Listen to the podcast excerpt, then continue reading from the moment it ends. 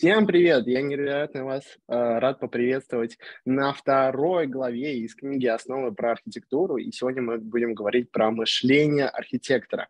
Мы поговорим про то, какие есть различия между архитектурой и дизайном, какой, почему у архитектора должен быть большой кругозор, и также как вести анализ трейдофов. А помогать сегодня вести мне обсуждение будет помогать мне мой второй пилот, это Коля Голов. Коля, привет. Расскажи немного о себе. Здравствуйте. 20 лет архитектуры просто, просто так не проходят.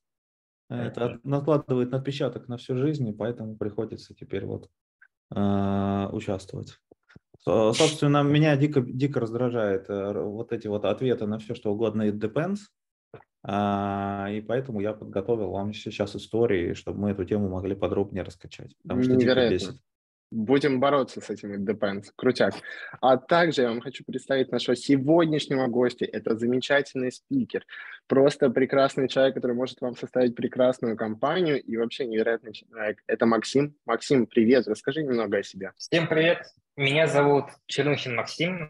Я ну, лет 9 в разработке вот такой осознанной. Э, писал, на чем так написал, родной язык Java, вот, но был и Java, C++, и Scala, и Python, и JavaScript, React, и Angular. Вообще на всем, чем можно, попробовал. Вот. В принципе, рассматриваю тот кейс, что язык надо выбирать, э, исходя из задачи, какие-нибудь там э, модельки э, удобно прототипировать на Python, почему нет. Вот. После этого как раз я занялся архитектурой. Архитектурой при этом занялся, когда написал там систему, в которой был фронт, бэк-части, там еще она управляла как раз-таки там нашей транспортной файловой системой. Вот, мне показалось, что классно решать какие-то такие задачи, где есть множество взаимодействий. Кажется, это архитектура, мне нравится. Вот. А потом, соответственно, как-то пошел вот именно по этой стези. Кода стал писать меньше. Мне ребята уже говорили, Макс, хватит смотреть наши pull-реквесты, нам приходится тебя долго ждать. Такой, блин, ладно, хорошо. Э, выбрали там каких-то обязательных аппруверов, которые в любом случае смотрели, как так постепенно пошло. Э, автор парочки курсов на Skillbox, один по микросервисную разработку, другой по архитектуру ПО. А, есть там выступления на всяких джокерах, джипоинтах, э, Redis и так далее. И вот сейчас я здесь э, с замечательными ребятами, э, Гришей и Колей, которые позвали пообщаться про архитектуру. Да, Максим очень разносторонний и интересная личность. Попробуйте погуглить его доклады. Вот, это интересно. А также, прежде чем мы начнем, хочется э, попросить, ставьте, ребята, плюс, кто читал главу. Э, очень интересно посмотреть. А также хочется обсудить, как она в целом вам. Вот, Коль, ты читал главу? Да. Как она тебе? Ну, могла быть побольше, но несколько, несколько есть и очень интересных моментов. Про которые мы сегодня поговорим. По-любому. Круто, круто. Я не читал главу. А мы да, тебе расскажем. Это... Мы, тебе, мы тебе будем задавать провокационные вопросы. Но у меня есть понимание о том, о чем глава. Да, да, да. И я это читал по всякого Фаулера и прочих там ребят, которые об этом рассуждали и до этого. Вот, поэтому и есть э, о чем рассказать свои ну, да, действия и, и, и в том числе. Я тебе как преподаватель могу сказать, да-да-да, ты разберешься по факту, да. У меня студенты тоже приходят и приходят, говорят, я это не читал, но я разберусь. Ну, разберешься, да, сейчас. Начинаем. Хорошо, договорились. Невероятно классно. Да, я на самом деле предлагаю тогда не терять времени и начинать. И первый же вопрос, который на самом деле встречает нас в этой главе, это в чем отличие между архитектурой и дизайном. Это, если еще mm-hmm. другому перефразировать, это архи... Э, разница между архитектором и разработчиком, их обязанности. Максим, да, тут как смотрите, ты вот на это смотришь? Да, mm-hmm. давайте я сейчас немножко вводную дам. Тут э, смотрите. Ждем преподавателя вводную. Да, поясню просто для всех, для остальных. Тут терминологическая вещь, потому что они, когда говорят дизайн, мы когда про дизайн думаем про картинки на стенах. А вообще-то они вот работу разработчика говорят, что это дизайн. Вот это все, что он делал, это дизайн, да. А, и, собственно, сейчас они пытаются, вот авторы пытаются пойти вглубь а, и пытаются отделить, чем отличается вот то, что делает архитектор, от того, что делает разработчик. Вот, соответственно, э, э, Максим, как бы ты разделил вот эти кусочки? На самом деле очень классная штука, потому что э, дизайн – это, в принципе, инструмент, который у нас называют дизайн-схемой. Мы ее внедрили к себе в процесс проектирования сервисов, и при этом этим занимаются и разработчики, и аналитики. как мы определяем дизайн? Дизайн – это помимо того, что происходит внутри сервиса, ну, это трехслойка обычная, всякие там свои там, с бизнес-логикой, с репозиториями и репрезентацией, и при этом всем это еще плюс одно взаимодействие вокруг сервиса. При этом только одно, потому что если больше, то оно, скорее всего, стареет, там что-то переделается. Вот, получается, это твой сервис, э, там, база данных, какие-то дата сториджи, Redis и те сервисы, с которыми ты взаимодействуешь. Вот, все это как раз попадает под дизайн, и с этого начинается как раз проектирование там как раз сервисов там у нас э, в команде. А вот архитектура – это когда много дизайна, Вот, и по сути ты уже смотришь э, там на целиком систему, ты понимаешь, там, как это по доменным моделям как-то делится. Возможно, там где-то там, где-то же есть PBC, такое модное слово, которое Гартнер внедрено. Вот, на самом деле старая штука еще в домен Driven Design было. Это Package Business Capability, когда ты понимаешь, что у тебя набор сервисов там собран в какой-то там блок, который отвечает какой-то бизнес-функционал. Вот, у тебя таких блоков может быть несколько, они как-то между собой э, взаимодействуют, и вот это уже там больше такой архитектура. Угу. Ну вот, чуть что, как это в книжке, ну то есть на самом деле в книжке-то он примерно про это же самое говорит, только с, с другими словами, он делает акцент на то, что а, дизайн это, ну типа код сервиса, э, код фронта, uh-huh. там вот такого рода вещи. А архитектура это, ну вот, вот ты сейчас упомянул компонент, обычная трехзвенка. Но это архитектурное решение, что у нас будет трехзвенка, а не двухзвенка, например. А, вот, uh-huh. это архитектурное. А, опять же, структура компонентов, и а, архитектурные, ну, а, архитектурные характеристики. Тут мы сейчас вглубь ходить не будем, какие могут быть архитектурные характеристики. Но вот, условно говоря, архитектор занимается этим, э, э, разработчик, он занимается тем. Вопрос к слушателям. Вот вы как понимаете разницу между дизайном и архитектурой? Может, у вас тоже какие-нибудь классные истории на эту тему есть? Или вопросы? Да. да, у нас есть от Михаила рука. Миш, тебе слово. Да, привет. А, слушай, я вот думаю про архитектуру примерно так, что есть архитектура управления, есть архитектура дизайна. Как бы архитектура, она состоит из двух частей для меня. А, архитектура, дизайнерская архитектура – это тот момент, когда мы начинаем проектировать. Она больше связана, ну, вот, заменяя слово дизайн на проектирование. То есть архитектура управленческая управление, и архитектура дизайн, э, проектирования. На, когда мы проектируем, мы, собственно, э, создаем, ну, как бы, э, создаем свой vision, да, развитие, генерим свои идеи. Это как-то вот такой brainstorming, что мы хотим в нашу систему как-то вставить, ну, то есть у нашей системы есть какая-то проблема, и мы хотим решить эту проблему как-то. Вот то, то, как мы ее хотим решить, это э, ну, брейнштормится на этапе дизайна. И это никак не связано там сильно с разработчиками, то есть разработчики могут в этом участвовать, безусловно, все это как бы есть, но здесь именно вот, что мы брейнштормим. А управление – это уже как мы архитектуру current state переводим, текущее состояние переводим в target состояние, которое мы, собственно, на этапе дизайна создали. Интересно. Как-то так. Интересно. А знаешь, я бы дополнил, если ты не против, есть, ну, в принципе, я думаю, что это плюс-минус одно, только у тебя есть стратегия и тактика. И стратегия – это то, куда ты хочешь прийти, и при этом это может меняться, и есть тактика, где ты находишься здесь сейчас. Это как раз таки про MVP. Что ты запускаешь MVP, смотришь, э, допустим, что здесь тебе надо запустить MVP, и дальше, допустим, проинтегрироваться с другими системами.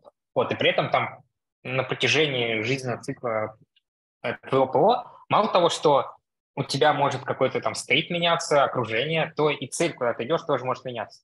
И вот когда мы говорим про управление, то, скорее всего, это вот стиль постоянно там стратегии и тактики, но тут ты прям про управление классную штуку сказал. Я бы тут еще подсветил историю, что, в принципе, есть такой закон конвейера, не знаю, слышали или нет, это о том, что э, любая иерархическая там бизнесовая структура или что-либо еще будет неизбежно проецировано на то, что вы делаете. Допустим, попросили вы две команды расставить, не знаю, там мыло у вас в супермаркете, мерчендайзер. Они это делают по-разному, потому что две разные ком- команды. И очень интересно, что Netflix э, с помощью вот этого закона конвейера управляет казустойчивостью. Если он понимает, что там есть какие-то два разных сервиса, и они должны быть там отказоустойчивыми и не зависимы друг от друга, он просто отдает разным командам. И они по умолчанию, ну, когда там разрабатывают, они же не хотят там зависит от другой команды. Если там их сервис упадет, значит, э, там, если сервис команды другой упадет, то их сервис упадет. Поэтому они максимально изолированы и с минимальной связанностью их проектируют. И поэтому там очень прикольно, что они через закон конвея влияют на архитектуру. И вот я бы про управление вот про это бы скорее сказал. Да, ну смотрите, тут а, я, я сказал, хотел бы тут всем остальным тоже указать. А, наша цель, давайте сейчас лучше будет немножко попроще, потому что Михаил, он пошел прямо в очень сложные аспекты. А, я бы хотел снова вер... сделать по кругу и вернуться к базовым вещей. То есть э, в этом пункте авторы пытались просто понять. То есть, условно говоря, вот есть разработчик, архитектор. А, архи... Разработчик занимается, то есть дизайн – это то, чем занимается разработчик. Архитектор – те, кто занимается архитектор. Чем эти штуки отличаются? Там, конечно, есть более сложные специфики архитектуры. Конечно, разработчик разработчик тоже может заниматься архитектурой, архитектор может заниматься дизайном, но а, задача была самые вот такие простые, базовые вещи. Вот это разработка, это дизайн. А, и да, и, собственно, вот эти разницы деятельности, они вот через закон конвея, они в том числе могут определять структуру организации. Соответственно, а вот с этого пункта, когда мы примерно уже поняли, что вот есть дизайн, которым занимается разработчик, а есть архитектор, который должен заниматься совершенно другими вещами. Но при этом, а, как бы, а, как архитектору не потерять э, уважение от пацанов, как ему а, доказать, что он тоже что-то может. Как ему... Следующая тема, которая в главе рассматривается, это техническая широта, там как-то technical width она называется. То есть, понимаете, есть technical depth, обсуждали в прошлый раз. Вот глубина, когда прям детально знаешь, как работают транзакции в Postgres. А есть техническая широта. А, и идея того, что архитектору нужно, чтобы у него была техническая широта, он немножко, а, иначе он не сможет работать. Вот что вы думаете? Вот, собственно, Максим, про, что, что ты думаешь про широту? Ну, тут же вопрос о том, а как э, доказать, что... А, ну, Тут э, вопрос, наверное, такого обычного опыта. Если ты предлагаешь какие-то решения, которые потом ведут вас э, в никуда, то кажется, что так уважение не завоевать.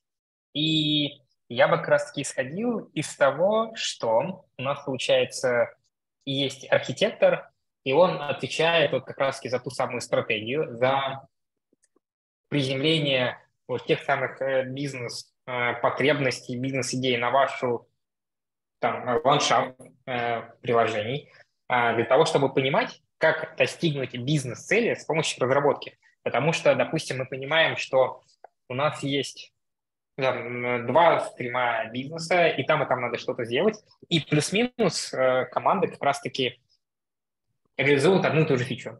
Не знаю, там рассылку э, с помощью мыла. Вот. И те, и другие пришли, и на самом деле, если бы это попало как есть команда разработки, и те, и те другие написали там сервис, который там, отправляет почту. Как раз таки, когда это проходит через архитектор, он говорит, что слушайте, ребят, если вы немножко там с точки зрения бизнеса подождете, то вы можете сэкономить в том числе на ваших ресурсах. И вы как раз-таки сделаете этот сервис в одном месте, а потом переиспользуете в другом. И получается, это как раз-таки вот про ту самую стратегию, которую надо мапить с тактикой.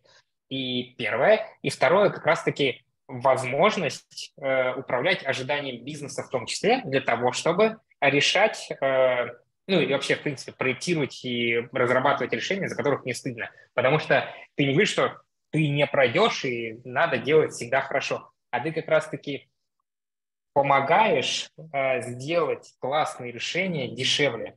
Потому, при этом не только дешевле для бизнеса, а и для разработки. Не надо что-то переделывать. Ты сразу как раз-таки прорабатываешь кейс, и ты понимаешь, что ага, Сейчас мы делаем как раз-таки ту же самую рассылку, и мы понимаем, что потом э, там у следующего бизнеса мне рассказали, что там надо будет и по смс строить. Сначала было по по смс Ты говоришь разработчику, что слушай, а давай мы тут как раз-таки сделаем следующее, что вот этот вот сервис рассылки, а, так как мы понимаем, что он пока там небольшой, там логики будет мало, мы прям в него положим рассылки по email и по смс. Мы сделаем это в двух модулях независимых, там в двух пэкэджах, которые будут висеть.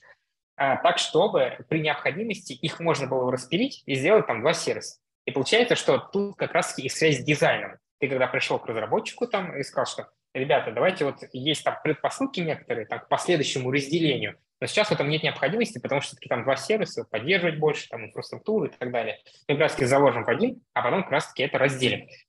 И я вот как раз говорю, что тут а, приземление бизнес требований, там, функциональных, нефункциональных, как раз на а, айтишный ландшафт а, приложений, и в том числе вот связь это с дизайном. Вот как-то так.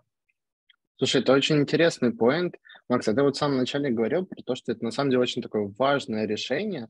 И как же вот, например, а, ведут себя начинающие архитекторы, как им проявлять а, такие, находить, что их решение является корректным и правильным? Как это через боль и страдания? Э, на самом деле тут же вопрос в том, что а, архитектура это такая штука, к сожалению или к счастью, где нет правильного ответа. А, это, это всегда решение тех самых компромиссов. Вот. Ты понимаешь, что здесь сейчас ты сделал выбор э, там, в пользу одного решения, и, возможно, он локально, вот там в этом моменте, там, если люди посмотрят, он скажет, да какая-то ерунда. Вот. А так как вот это вот есть самое it depends, ты понимаешь, что это сделано здесь сейчас так, потому что потом ты это разовьешь. И тебе понятно, чтобы, допустим, это большая система, и ты понимаешь, что, допустим, ну, те же самые отправка email, вот, что в текущем моменте тебе э, есть какие-то там транзакции надо было сделать, и туда надо было ресурсов больше пустить, потому что там все-таки деньги ходят, а вот здесь отправка, и ты там договорился, что давайте мы сделаем хорошо транзакции, вот, а вот здесь отправку дофиксим, короче, сделаем как-нибудь, но не то, что как-нибудь, а в том плане, что мы не будем заморачиваться на обработке ошибок, ну, допустим, но сделаем гирне, потому что там обработка ошибок – это в том числе немаловажная часть логики, процентов 30 uh-huh. сервиса, которая там отказоустойчивость говорит. И ты говоришь, что мы здесь не делаем обработку ошибок, но при этом потом ее там доработаем, в техблок положим. И вот это как раз-таки тебе там с точки зрения, когда ты здесь сейчас говоришь, что ты делаешь какую-то там странную штуку, почему ты не обрабатываешь ошибки, а когда ты смотришь там все это в таймлайне, то ты понимаешь, что это сделано для того, чтобы здесь высвоить ресурсы и переложить их как раз-таки там в проектирование там каких-то управлений транзакциями, а здесь мы доработаем потом. Ты понимаешь, что да, это решение кажется классное. И если говорить о том, а как оценивать э, свои э, решения принятые, насколько там они верные или верные? Best, тут, best of the best. Да, то тут э, достаточно сложная штука. Почему? Потому что случае там с разработкой все, что ты сделал, оно, ну, не знаю, там, стрельнуло, когда ты выехал в продакшн. Вот. А, и тут как бы, ну, там сколько итераций? Две недели, спринт, ну, максимум месяц. Вот, ты понимаешь, что что-то облажался, короче, РПС надо было больше э, пытаться там сделать.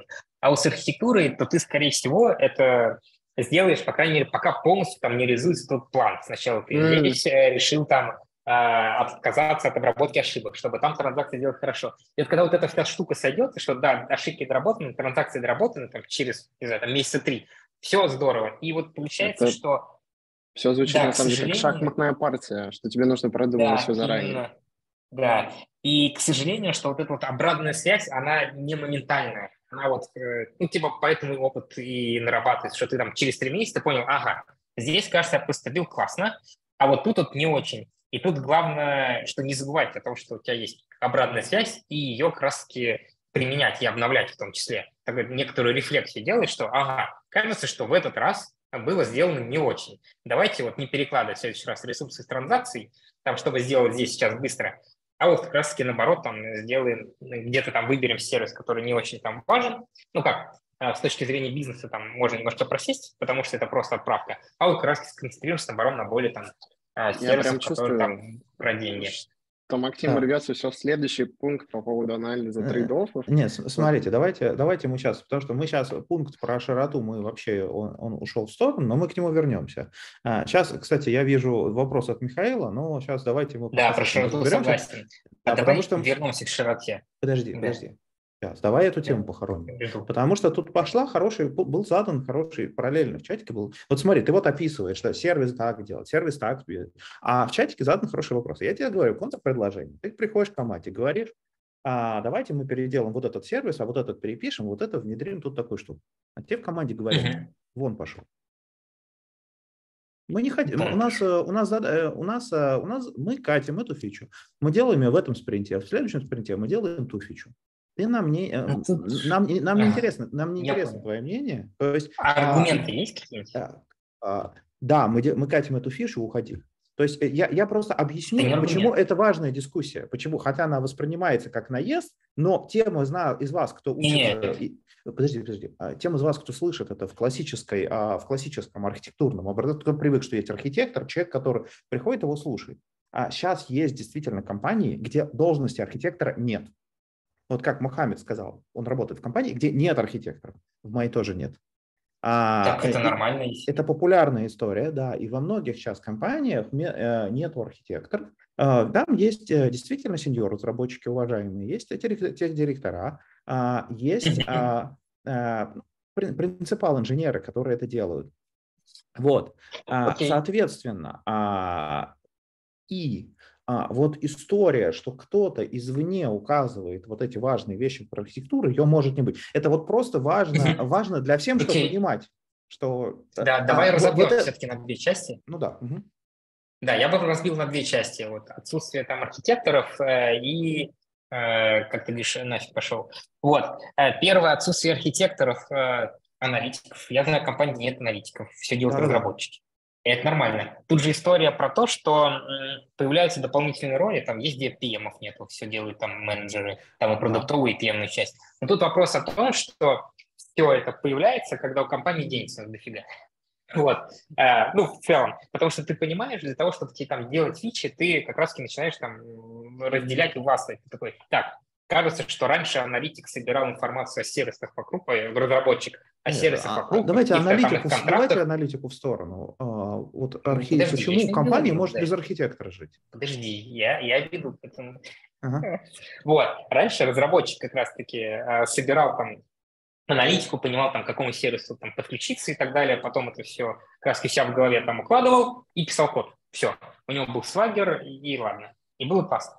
А потом через какое-то время ты понимаешь, что для того, чтобы тебе написать какую-то интеграцию и не тратить много времени на аналитику, потому что сервис становится, не знаю, там овер и там уже какое-то дублирование происходит, тебе приходится там выделять на это много времени и там класть задачу на спринт, которая называется там аналитика, что за использовать. Потому что если ты этого не делаешь, то ты, скорее всего, пишешь там решения, которые там задублируют имеющийся функционал, потому что ты просто не нашел их. Вот. Дальше у тебя появляется необходимость все это документировать, чтобы это было легко читать и так далее. Вот, но это, это к тому, что когда появляются аналитики. Дальше, через какое-то время у тебя появились аналитики, и они это держат все в голове, и все вроде бы окей, и тут они все вместе как раз концентрируются, и классно. После того, как у тебя э, проходит какое-то количество итераций, у тебя система разрастается, у тебя уже не хватает аналитиков и разработчиков. И появляются, скорее всего, там лиды, которые плюс-минус понимают, как это работает, и через какое-то время вот те самые тех лиды, там, принципы и так далее, они берут на себя эту роль. Они, возможно, не знают, что они там отвечают за архитектуру или там называются архитекторами, но они как раз-таки продумывают вот то взаимодействие там между сервисами, какие там переиспользовать подходы, какие переиспользовать сервисы для того, чтобы решить длинную задачу. И тут вопрос о том, что в принципе вот эта роль архитектуры, она неизбежно появляется. Просто если ее делает там не архитектор-разработчик, в этом нет проблем.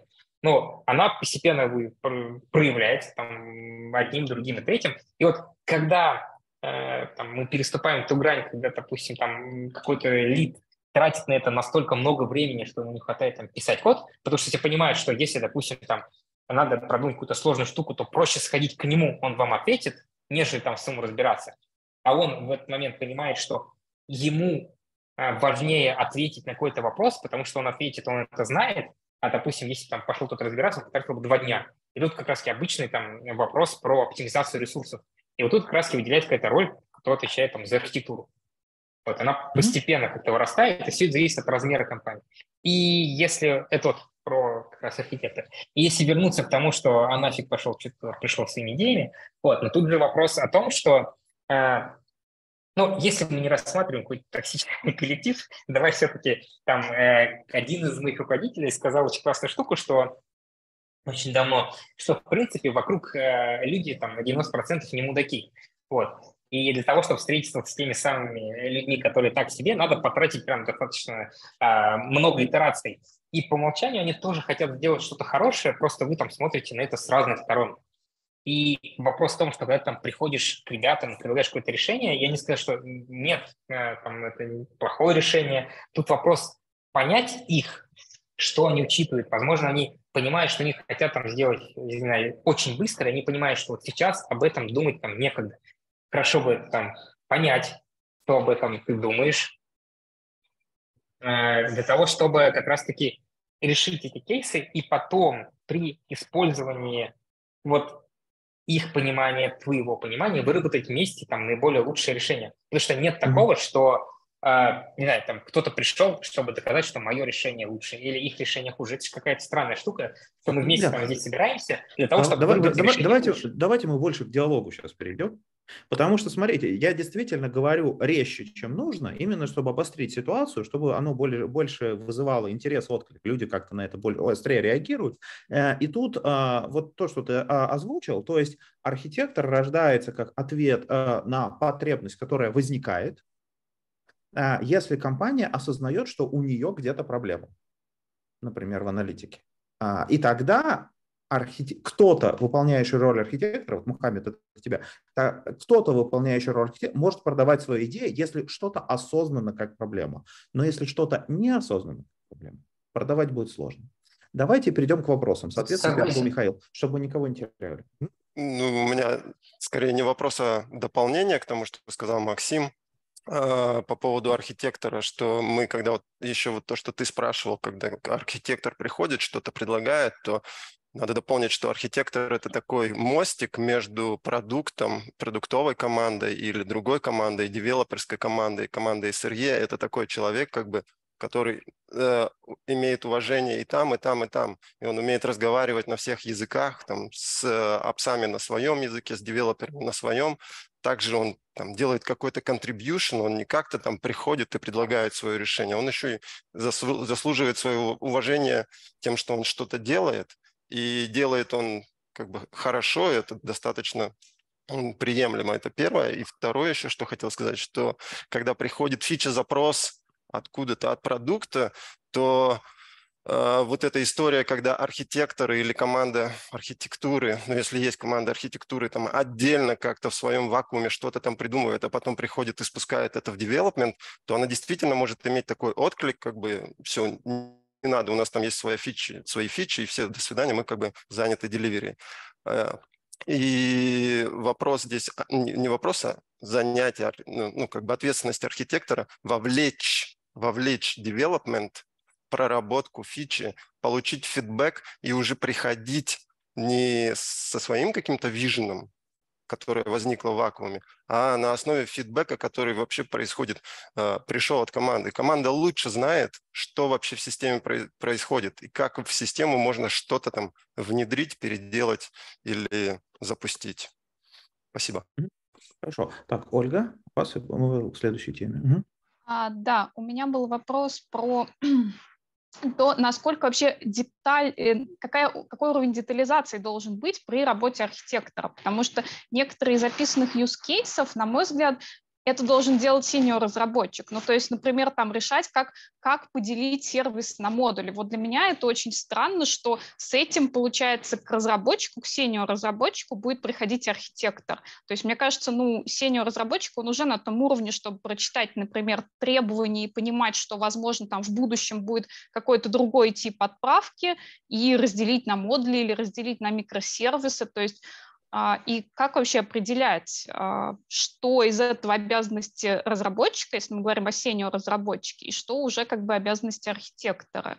Да, тут, тут смотрите, тут важно. А тут же вопрос, да, сейчас, давайте мы завернем эту тему. Мы, мы сейчас вот фактически до этого пришли к тому, что сейчас вот эта должность архитектора, она размазана. И во многих компаниях она поглощена уже. И этот сеньор, он может выполнять функции архитектора, и поэтому он будет, то есть он, словно говоря, на две шапки, он архитектор и разраб. Он вот этой половиной, он думает архитектуру, и поэтому я тоже всем по этому советую думать. Тут нет четкого разделения, это от компании зависит.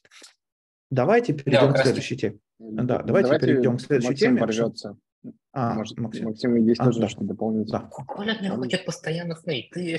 Я, я хочу успеть. У нас просто еще несколько а. тем, я пытаюсь просто их все успеть. Все, я давай тогда заверну, сейчас э, да. Коля отвечу и все.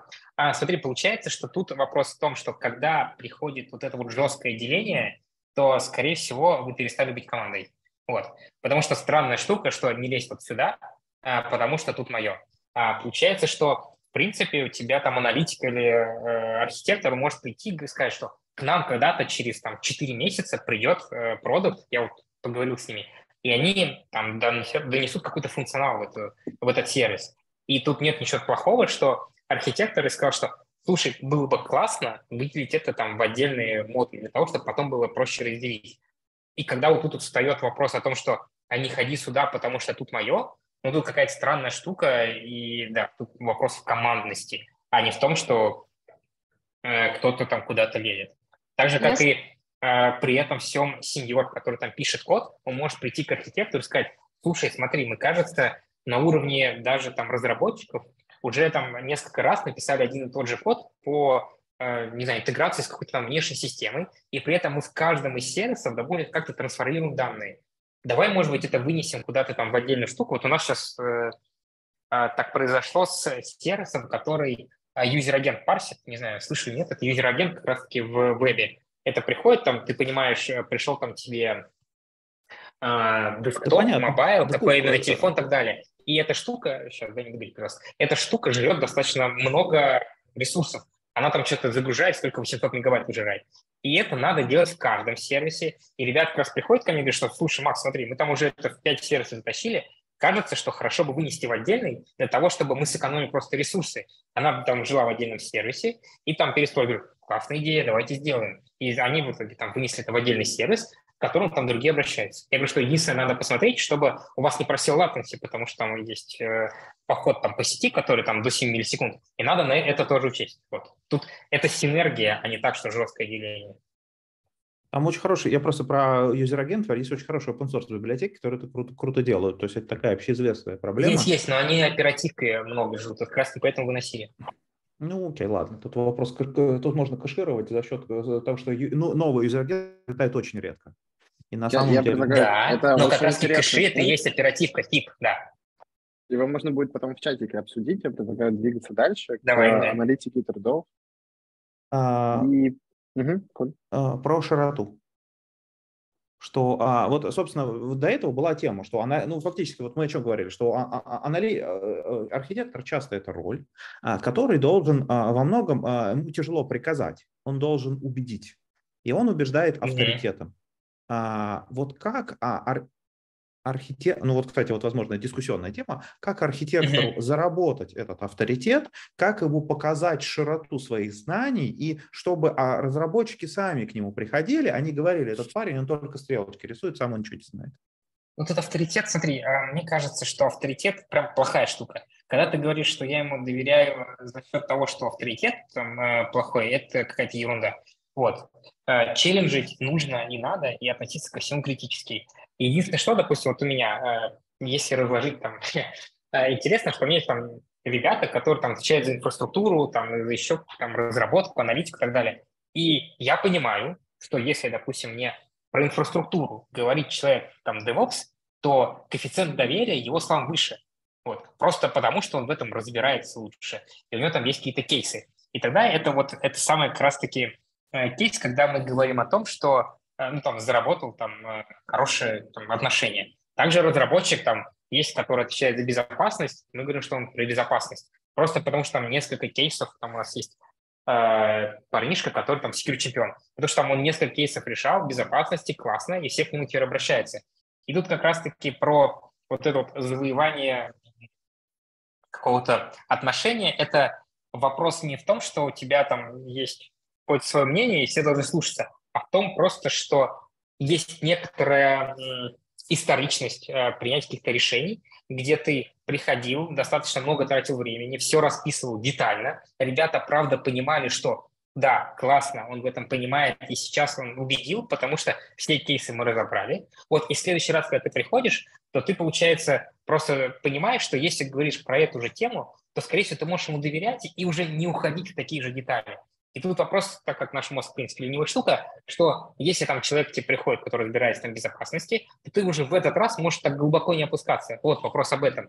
О том, что у тебя есть а, некоторая история а, общения там, с человеком и его компетенции в данной теме. И когда ты понимаешь, что там при, предыдущие там, раза два-три ты очень детально опускался для того, чтобы понять, что правда ли он там продумал все, то в следующий раз, когда он тебе пришел, ты понимаешь, что так, а, я знаю, что те части он учитывает, те штуки учитывает, это здорово, и в этот раз мы уже не будем до этого уровня опускаться. И вот откуда краски рождается это сам авторитет. А, а откуда тогда он появляется? Вот у нас куча людей, которые начинающие, условно говоря. Вот они только выходят из вуза, а, и, соответственно, как им этот авторитет заработать? То есть, э, э, опять же, представим, они в конторе работают 2000 людей. То есть mm-hmm. ходить и предлагать что-то переделать? Много набивать шиш. Ну, тут вопрос, понимаешь, а как это... Есть прикольная цитата одного из, э, что помню, философов. Чем я больше работаю, тем мне чаще везет. Это вопрос о том, что, в принципе, для того, чтобы в чем-то получить там больше знаний, тебе необходимо сделать больше итераций. И если у тебя есть возможность попробовать себя там в интеграции с Mongo, с Postgres, с Kafka, потом написать что-то на реактивке, попробовать Python, попробовать C++. У тебя вот в этот момент рождается тот самый кругозор, и тут вопрос не в том, что там кругозор – это классно, это вопрос в том, что ты попробовал множество решений и плюс-минус понимаешь, как они работают, и это тебе позволяет экстраполировать некоторый свой опыт, который ты собрал, на проектирование новых решений. И так как ты там попробовал с одной технологией, с другой, с третьей, то через какое-то время это растет по некоторой экспоненте, что ты, э, получается, исходя из своего опыта, там, принимаешь какие-то решения, пытаешься там коллегам подсказать, то, ребята, здорово, давайте попробуем еще это, э, ну, там, не знаю, интеграция, там, давайте на Python писать, допустим, ML, там, модельки, там, на Scala переведем, там, анализ данных, там, э, или там на TensorFlow какой-нибудь. И получается, там, после какой-то, там, не знаю, лимита, скажем так, у тебя происходит там специальный рост, потому что к тебе уже приходят, и ты начинаешь агрегировать этот опыт, потому что люди к тебе приходят советоваться, тут хорошо бы, да, не забывать о том, что там тебе пришли посоветоваться, ты вроде бы там разобрал какой-то кейс, а потом спрашивать, что получилось, потому что это тоже твой опыт, который ты можешь использовать. Потому что все то, что ты там с кем-то пообщался, вы там что-то обсудили, это потом сделали, хорошо бы прийти потом и понять, а как это сделали, какие они проблемы встретили на этом пути, и, возможно, вместе с ними это пройти. Потому что это в том числе твой багаж знаний, который ты сможешь использовать в следующий раз. Вот да, то есть это то, что как раз в книжке активно делается акцент, что пробуйте разные штуки побольше, э, копать внутрь это не всегда нужно, но главное, чтобы у вас было больше разных историй, чтобы вы знали, что пробовали здесь, пробовали это, знаете, что знаете. А, так, Михаил? Да? Ну, Максим сказал, я как бы просто хотел дополнить, что может быть еще то, что архитекторы обычно идут после сеньор-разработчика, и как бы ты уже с опытом приходишь, и ну, то есть ты уже не просто там меня, меня, меня, у меня просто работа архитектора, она была первой. А, да? Меня, меня сразу, ну, меня, потому что у меня сразу была репутация сразу после универа. Мне сказали, иди, нам, нам нужен архитектор, приходи. Мне просто уже знали. Тут же это, знаешь, это как плавать. Ты можешь, типа, учиться постепенно, тебе говорят, как руки а мы уже сразу кинуть, и ты тоже научишься. Ну, возможно, будешь некрасиво в первое время, но в итоге от того, что тебя сразу бросили в среду, вот этот опыт, он будет копиться быстрее, потому что все к тебе ходят, спрашивают, ты что-то говоришь, получается, не получается. Главное, этот опыт собирать. И я думаю, что, скорее всего, такой кейс он э, даст больше, знаешь, опыта в моменте, когда ты, допустим, уже начал что-то там предлагать ребятам, с тобой начал советоваться. Ну, нужен наставник тогда. А у тебя был наставник, Николай? Не, я, собственно, всю жизнь только архитектором работал, просто а, оно у меня со временем стало обрастать еще менеджерскими, что есть там еще команда или несколько команд, и всегда, и всегда архитектор. Поэтому я даже не очень представляю, как работать просто разработчиком, и поэтому вот, в частности, мне очень интересно, я у людей спрашиваю все время. А наставника не было, просто так получилось. Ну, был, был всякие интересные задачки. А, ладно, а теперь, а, собственно, к самой интересной теме переходим. Я просто, извините, что я торопился, я все боялся, что мы самую интересную тему не успеем. Это же огненная тема. А, давай, давай. Универсальный, а, а, универсальный ответ архитектора. It depends.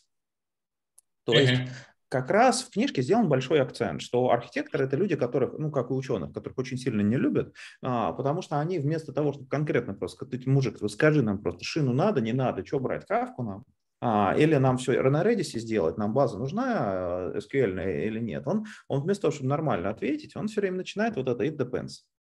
А, вот. А, и, а, то есть это такая черта, архитектора, которая важная на самом деле, это вместо того, чтобы брать с полочки готовое решение, попытаться решение, диапазон решений рассмотреть, исходя из характеристик задачи, которую нужно решить. А характеристики задачи, они могут, известное всем хорошее решение с полки, оно, они могут сделать его неоптимальным. А, вот, собственно, а, Максим, что ты думаешь про it depends и вот эти все истории? Ну, я согласен. Вопрос в том, что э, я думаю, что если бы постоянно там говорить it depends, это и правда начало бы триггерить людей. Вот, и когда, когда я начал заниматься архитектурой, там еще когда я, правда, там сеньорный разработчик и так далее, я не знал этого слова, возможно, мне повезло. И поэтому я просто говорил, слушайте, а давайте, что у вас там, там, там, и в итоге мы там создали какое-то классное решение. И вот это вот it depends, чтобы люди там триггерились, такого не было. Получается, что просто ты погружаешься а, в задачу, и вот как раз то, о чем мы говорили, что у тебя есть там тактика и стратегия, и ты в зависимости там, от того, куда ты хочешь пойти, ты м- формируешь решение там здесь и сейчас для того, чтобы оно шло дальше. И получается, что вот этот вот это же на самом деле э, вопрос о том, а какой у тебя контекст есть сейчас, environment решений, какие у тебя есть зависимости бизнесовые, командные. Возможно, у тебя есть, допустим, какая-то команда, которая только пришла, а у тебя есть какой-то сервис, который там надо написать, и хорошо бы там, пусть его написать на реактивщине. Вот. А, но ты понимаешь, что здесь сейчас команда не сможет этого сделать. И ты там идешь в такую там э, такой некий трейд что сейчас вы делаете это э, синхронно, без всякой реактивщины, для того, чтобы потом, когда там команда научится или, допустим, будет побольше времени, переписать это. И это всегда как раз-таки вот решение вот этих вот э, возможных кейсов для того, чтобы здесь сейчас дать решение, которое будет э, отвечать некоторым требованиям бизнеса, и при этом так, чтобы оно легко развивалось, и ты, главное, понимал, куда оно развивается и как ты потом его дорабатываешь. Михаил? Да, я хотел еще вот дополнить, что во всех вот, во всей литературе, которая, ну, собственно, есть про архитектуру, она говорит о том, что а, архитектор – это его вот основная задача э, отложить принятие конкретного решения на самый дальний момент и, соответственно, развивать продукт, а особенно в частности имплементацию, не, не, никак не связанную с конкретной, э, с как, с какой-то деталью. Там, допустим, выбор базы данных – это деталь. Там будет это там, MySQL или MySQL, неважно какая. И поэтому как бы э, красивая, ну, не, не то чтобы красивая, а maintainable, э, поддерживаемая архитектура, архитектура там, приложения, она как раз-таки развивается в тот, за счет того, что мы откладываем принятие конкретного решения по какой-то конкретной детали на самый дальний момент. Желательно, чтобы этот момент наступил уже Интересно. Ну, как можно дальше. Да, для вас mm-hmm. ну, просто это просто тут... плохо кончится, если будете много Да. да sorry. Тут вопрос в том, что да, э, тут возможно в интерпретации вопрос, но главное, да, не прийти к тому, что ты просто откладываешь решение и такой, типа, а, ничего мы не решаем, а, и когда-то там что-то сделаем. Тут Я ну, вопрос в том, чтобы... Да, тут вопрос в том, чтобы а, прийти к тому пониманию, что у тебя а, как это, есть э, очень хорошая стата Адиса, он бизнес, да, человек, о том, что если компания не изменяется, то она мертва. Вот, и также архитектура, если она не меняется, то мертва. Поэтому у вас есть решение, но решение здесь сейчас, а, которое надо принять для того, чтобы там реализовать ту или иную фичу. И при этом вы понимаете, что это решение может измениться, и это нормально. Это так же, как, не знаю, микросервисы, монолиты. Все их сравнивают, там, что лучше, микросервисы, монолиты. Да нет понимания, что лучше. Есть понимание, когда. Скорее всего, допустим, какой-нибудь стартап начинать проще на монолите, то, что там написать проще. Инфраструктуру не надо поддерживать. И когда-то потом, когда у вас там разное количество нефункциональных требований появляется, они разные модули, там, перейти на микросервисы. Тут вопрос о том, что решение надо принимать. Но надо понимать, что у решения есть время жизни. И хорошо бы не забывать об этом, что вы понимаете, что мы приняли решение а, до какого-то там а, фактора, не знаю, там, мы внедрили там новую там подписку какую-нибудь. Или же, допустим, мы приняли решение там на ближайшие там пару месяцев. Или мы приняли решение, пока РПС там не больше сотни. И вот получается, что так мы определяем время жизни наших решений для того, чтобы потом к этому вернуться и уже его переделать с учетом новых требований и новых вводных. Да, я полностью с тобой согласен, как бы здесь не, не спорю. Я больше, наверное, про не то, чтобы совсем откладывать, а как можно подальше откладывать. Вот принятие решения по поводу базы данных на момент разработки там, фичи, тебе не, ну, ты можешь с локальной SQLite тестировать ее, там, проверять, да, работать, а потом уже решить, будешь ты использовать Postgres уже когда, или там вы поедете в Oracle или еще куда-то. Это первое. Это что же решение? Да, это ну, безусловно решение, но это как бы оно такое решение, которое э, не влияет временем на... жизни. Нет, Время, хорошее я с тобой согласен, я с тобой согласен, да, полностью. Михаил, смотри, да, то есть ты, ты говоришь правильную вещь, и я понимаю, о чем ты говоришь, но а, оно просто звучит очень похоже на опасную вещь, на стратегию корпоративной борьбы, связанную с оттягиванием решений. Она очень похоже звучит. И я просто боюсь, что люди могут услышать ее таким образом. Есть такая да, стратегия, извини, да. Э, когда вот ты управляешь организацией, оттягивая решение, но ничего не принимая. Ладно, сори, Айрат? А, да, у меня такой вопрос, а, немножко жизненный. Вот у нас а, архитектор в компании, он решил все делать на микросервисах, и сейчас он ушел, и, а мы как разработчики страдаем от того, что у нас микросервисы, потому что, ну, это как бы ранняя оптимизация, можно сказать, была. И как вот работать с такими кейсами, когда решения были неудачные. Ну, то есть человек, получается, принял решение, потерял авторитет, э, все думают, что он не понимает, зачем он это сделал. Ну, типа, может, hype-driven development или еще, или еще что-то такое. Вот как выходить из этого положения? А, Найти, смотри. А, первое... А, Окей, okay. первое, что хочется подсветить, э, это преждевременная оптимизация. Это такая штука, которую хорошо бы не делать. Потому что нет гарантии, что то, ради чего вы делаете эти самые оптимизации, когда-нибудь случится.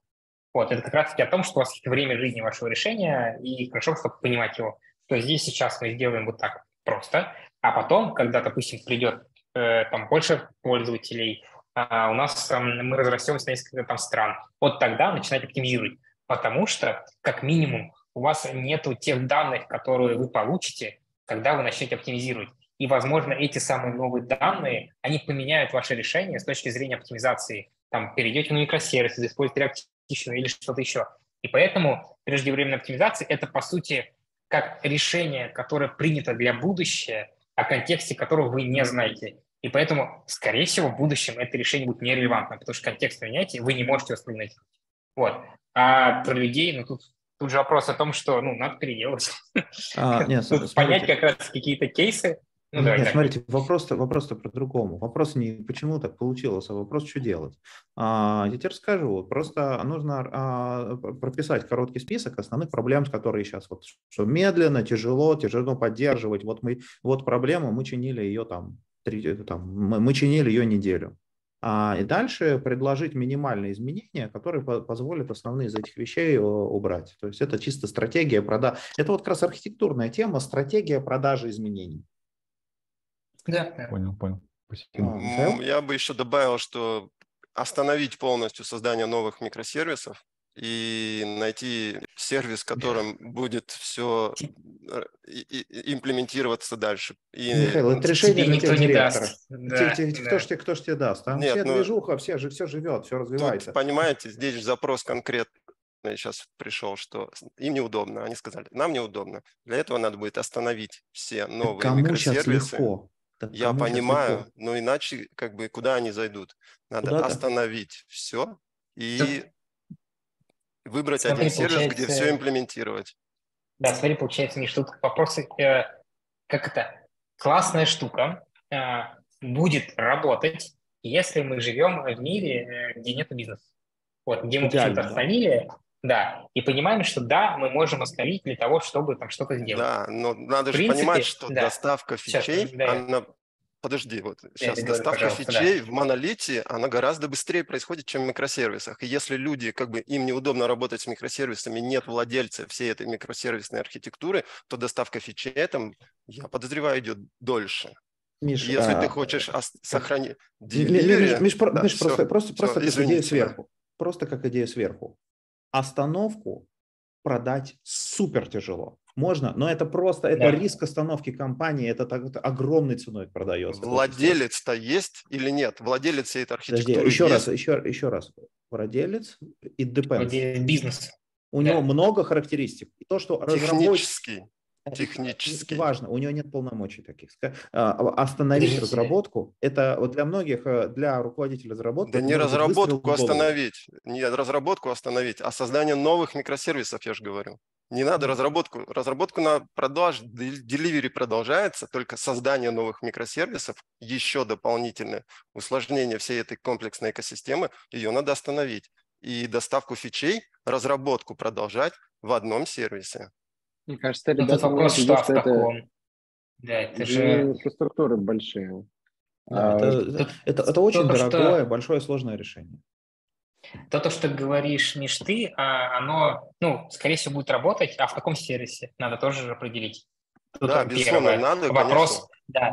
Но тут это, короче, решение, которое, во-первых, да. надо понять, а какие, правда, сервисы есть, определить, э, допустим, что вот такой функционал мы развиваем в этом сервисе, такой в этом, и, скорее всего, это будет не один. Это первое. Второе, с точки зрения бизнеса, никто тебе не даст остановить, и нет у владельца даже архитектуры. Э, тебе придется договориться и понять, что да, вот так это работает. При этом, если смотреть правде в глаза, ну, типа, архитектура без бизнеса нафиг никому не нужна.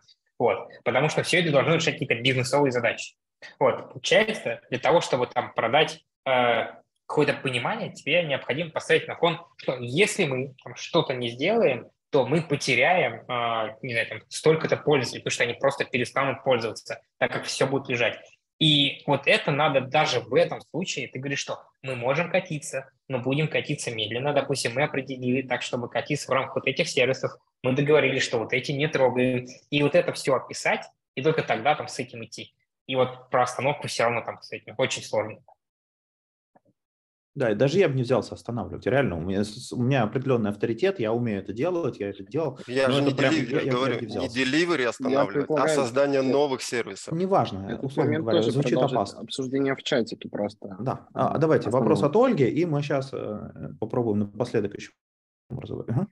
Да, тут затронули тему hype-driven development, и мне кажется, это интересный вопрос, как архитектор решать эту проблему. То есть, потому что всегда будут разработчики, которые хотят попробовать что-то новое, просто потому что это новое, потому что они хотят это попробовать. И архитектор, он, с одной стороны, он не может полностью запретить ну, какое-то привнесение новых технологий, с другой стороны, не может разрешить все. То есть я, например, в своей жизни наблюдала сервис, в котором использовалась DynamoDB в качестве хранилища, и при этом там были сотни сообщений в день. А, вот. Ну да. Классный вопрос. Мы, кстати, его обсуждали. Мы начали а вот мы, мы к этой теме сейчас и пересходим. Да, вот да. это самая основная тема. Тут же вопрос а, том, а, что... а теперь обоснуй. Ну да, сори, да. Да, мы как раз-таки обсуждали этот вопрос, что на самом деле hype-driven делать, ну, окей, why not. А у нас это делается так. У нас в рамках команды любой из э, команды разработки может принести какую-то технологию. А у нас там есть встречи, они раз в неделю, и сказать, что, ребята, Смотрите, я что нашел? Там а, Log4j, там а, SL4j. Нет, как он называется? Это графовые, графовые. Не Log4j, а. Log4j это логика. А, там тоже фо и жи. А, а, сейчас. Вот реально, я, я же на ней писал, у меня же доклад был на Hello. Да. Net4j, Net4j вроде, да? Net4j, да, Net4j, спасибо. Вот. И он такой приносит, говорит, что, короче, принести решение может что угодно. Дальше он говорит, что почему оно лучше, чем те, которые есть.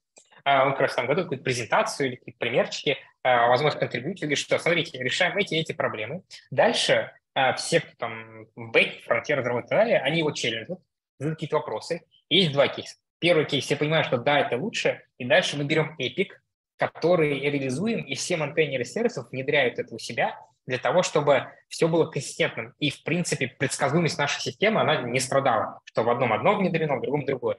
Есть другой кейс, а, его челленджит, а, он понимает, что, допустим, там, его аргументы там слабы, и он или же понимает, что в принципе это решение там сейчас не подходит, или, допустим, он понимает, что мне надо проработать это, это, это, и возвращается там к новыми пунктами. И в этом случае мы как раз-таки говорим, что нет проблем в внедрении технологий, но если ты хочешь внедрить, то приди, расскажи, и если это окей, то мы сразу растащим везде. Вот у нас это сделано так. Угу. Ну, то есть, э, вот условно говоря, э, то есть Максим описал вот то, что я сейчас побыстро, ну, то, что я до этого сказал одной фразой, когда приходит э, разработчик с попыткой продать вот это hype-driven development, ему говорю, обоснуй. Почему? Зачем? И вот там в, в книжке отлично рассказан пример, а, когда он говорит, вот смотрите, у нас есть сервис, который отправляет сообщение. То есть нам нужно предложить архитектуру, как нам сделать, чтобы а, сообщения от сервиса могли читать несколько разных сервисов. Вот. И теперь, как вы считаете, как нам лучше, ну вот вы, наверное, видели этот пример, как лучше сделать? А, сделать ли, чтобы у нас была общая шина, на которую все читатели могут, могут подписываться, из нее читать, или сделать так, чтобы у каждого сервиса у него была своя очередь, и э, наш сервис, а, который продюсер, он просто всем в очередь кидал свои сообщения, и они сами у себя потребляли. Вот э, как вы думаете, какой способ лучше? RSS-канал, а? Третий вариант. Ну, давайте из этих двух разберем, чтобы всех не путать. Это Коля, да, просто описывает кейс из книжки, какой был. Да, то есть еще ну, раз. Это же угу. тоже зависит от кейсов, которые мы решаем. И где-то шина у тебя окей, потому что она только трансформирует данные, а где-то ты можешь просто сделать там два топика. Вот смотрите, сейчас а, а, на самом деле просто в чем проблема в примере из книжки? То, как там написано, на самом, ну вот вопрос для всех. А, кому показалось, что история, что шина общая, у которой кавка и на которую подписывается, она там звучит интереснее? Там более качественно. Ну, да. Мне есть, показалось так. Ну вот да, то есть у них просто реально второй пример, они попытались привести альтернативу, но у них не очень хорошо получилось, потому что выглядит у, у всех, кто читает, и опять же, всех, кто читает про Кавку, у всех возникает вопрос, как можно жить без Кавки, э, которые, которая просто кидаешь сообщение, и потом все подписываются, ее читают. И неважно, у тебя вначале 2 читает, потом 5 читает, потом 10, у тебя все горизонтально масштабируется, и все нормально. То есть, э, и поэтому в лоб, если это решение, задача посмотреть, архитектурный ответ, это просто внедряйте Кавку и не думайте то давайте пытаюсь предложить альтернативный вариант, как это может, как, когда может лучше оказаться другой вариант. Представьте, что у вас есть компания, у которых много подразделений с независимыми IT-ресурсами. И вот, внимание, вопрос. А кому вы поселите эту кавку? Если у вас серверов продюсеров может быть несколько, кому вы ее дадите? Кто ее будет поддерживать? Вот. Кавка, ну, вопрос как раз-таки в случае, ну, мы обычно делаем так, что кавку, э, если у тебя есть сервис, который не пушит, то он за нее отвечает. Получается, это некоторый контракт, который позволяет как раз-таки к ней подключиться. И поэтому за кавку, из которой ты вычитываешь какие-то сообщения, отвечает тот, кто в нее пушит. А если этих отделов несколько? Вот это хороший вопрос прямо у нас. Как? Так вот, как раз-таки... а мы говорим про несколько... Несколько бизнес Мы говорим про несколько отделов. Да, несколько отделов, кто пушит или кто читает кто пушит. Несколько отделов, которые пушат туда, а, и угу. бизнес-юнитов. Не то чтобы отделов, а вот бизнес-юнитов как бы. Да, команды, да. подразделения. Тогда, а, тогда получается, что это кавка, наверное, почтение, потому что у тебя же есть там с точки зрения event driven, ты можешь куда-то откидывать события, и все на них подписываются. И вот эта кавка твоя, потому что ты откидываешь, все подписались. А у вас, наверное, что-то другое. Вы все куда-то скидываете что-то, и есть тот, кто вычитывает и потом вырабатывает. То, скорее всего, это кавка того, кто вычитывает. А вот смотрите еще раз. Откуда кавка пошла? Откуда она взялась-то? Вообще, нужна ли тут кавка в принципе? А, это да, это хороший вопрос. Вот, вот, вот, ключевой, вот, ключевой, вот ключевой момент, что мы сейчас, вот, э, вот это основной риск как раз архитектурной дискуссии, что мы сразу перескочили к решению, тут вопрос, куда кавку вкрутить, а вопрос, а нужно ли вообще кавку вкручивать? И вот Может быть, человек, кавка говорит, уже есть в компании. А, а про это хоть слово было? Ну, в теории может быть, то есть это ну, тоже надо те... рассмотреть. А, ну, если она есть, то, скорее всего, это не архитектурный вопрос. То есть, смотрите, это важная, важная тема. Пришел человек, вот, условно говоря, описал проблему, и вот прямо сходу, не глядя, хочется предложить готовое решение, которое много где видано. Но а, еще раз, если неизвестно, куда посадить кавку, если неизвестно, кто за нее будет отвечать, а, и да, то может быть решение, оно вообще с другим лучше, лучше по-другому построить, да, Михаил? Да, это вот э, действительно прям реальный кейс из нашей компании, и у нас Случайно примерно угадал. такая же история была, и вот пришел человек, который сказал, надо кавку, и вот кавку, и все. И, и, и как бы, ну, кавки у нас нет, у нас пока все без кавки, но вот кейс прям реально, как ты описываешь, Николай. Ну, это, это, это жизненная история. То есть, Миха, Максим, что думаешь? Ну, тут вопрос, да, что в принципе надо идти как-то еще что э, надо сначала собрать э, все факты, а потом теоретизировать краски, потому что неизбежно ты потом начнешь подстраивать краски теорию по твои факты. Что уже решение есть, и ты сразу там ее используешь. Получается хорошо понять, а почему там асинхрон, нужен ли он там, э, какой тип взаимодействия, надо ли быстро ответить, не надо, какие есть типы как раз такие сервисы, которые взаимодействуют между ними, какие бизнес-процессы идут. И вот собирая эту информацию, ты понимаешь, нужна там кавка, не нужна. Возможно, там какой-то Rabbit, IBM MQ, не знаю, возможно, REST обычно оставишь. И исходя из этого, ты как раз примешь решение. Согласен. Ну вот да, то есть фактически мы как раз вот э, напоследок так проиллюстрировали а, действительно архитектурный кейс, когда стараясь думать не применяя инструмент с полки, а применяя архитектурное мышление, кстати, немножко откладывая решение, а, мы пришли к пониманию, что, возможно, мы найдем более простое, более легкое, более э, эффективное решение, которое всем порадует. Вот. А, ладно, я думаю, а, время у нас а, заканчивается. Мы опять не, не успели все, но мы успели очень много. А, и давайте мы сделаем фоточку с книжкой. Вот. Да, еще хочется сказать большое спасибо Максиму за то, что пришел. Это было невероятно классно, интересно послушать Максима. А также большое спасибо Коле за дискуссию, как он меня драйвил и вкидывал на вариант. Что я предлагаю сделать? Я скину да, спасибо. ссылку на картинку вот, если вы ее покажете с телефона или еще что-то, это будет невероятно классно. Вот, мы покажем, что мы... нам нравится эта книжка, она интересная. Сейчас давайте подождем. Максим, ты подключишься к нашему флешмобу? Да, сейчас я ищу, куда скинул. А, не видно. А, сейчас я ее... А это... ты подними повыше у тебя. Я тебе в личку ее сейчас скину. Давай. Вот, ребята, тоже не стесняйтесь а, подключаться. Вот. есть. Это, это поможет нам в хорошем деле. мы такие, типа, е мы обсудили, как вести мышление архитектора, и мы теперь знаем, как вести его. е крутяк. Супер. Ребят, всем, кто участвовал в дискуссии, задавал вопросы, большое вам спасибо. Еще раз большое спасибо Максиму, было невероятно интересно. И также большое спасибо Коле за то, что драйв, задравил сегодняшнюю дискуссию.